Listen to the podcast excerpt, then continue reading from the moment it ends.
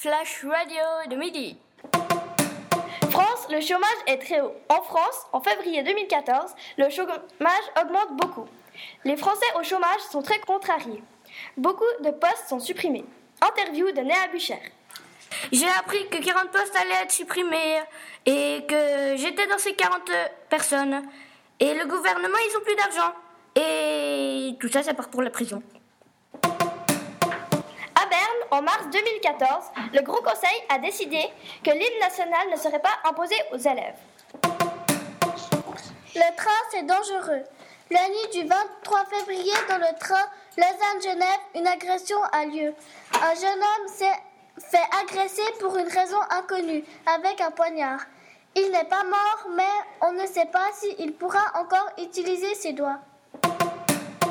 L'apprentissage des flics. Depuis dix ans, à Savaton, des apprentis policiers s'entraînent dans l'école de police.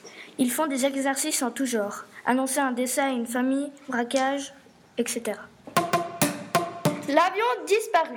Le huit mars, de Kuala Lumpur, un avion décolle et disparaît. deux cent trente-neuf passagers ont disparu. Pourquoi ? Comment ? Mystère.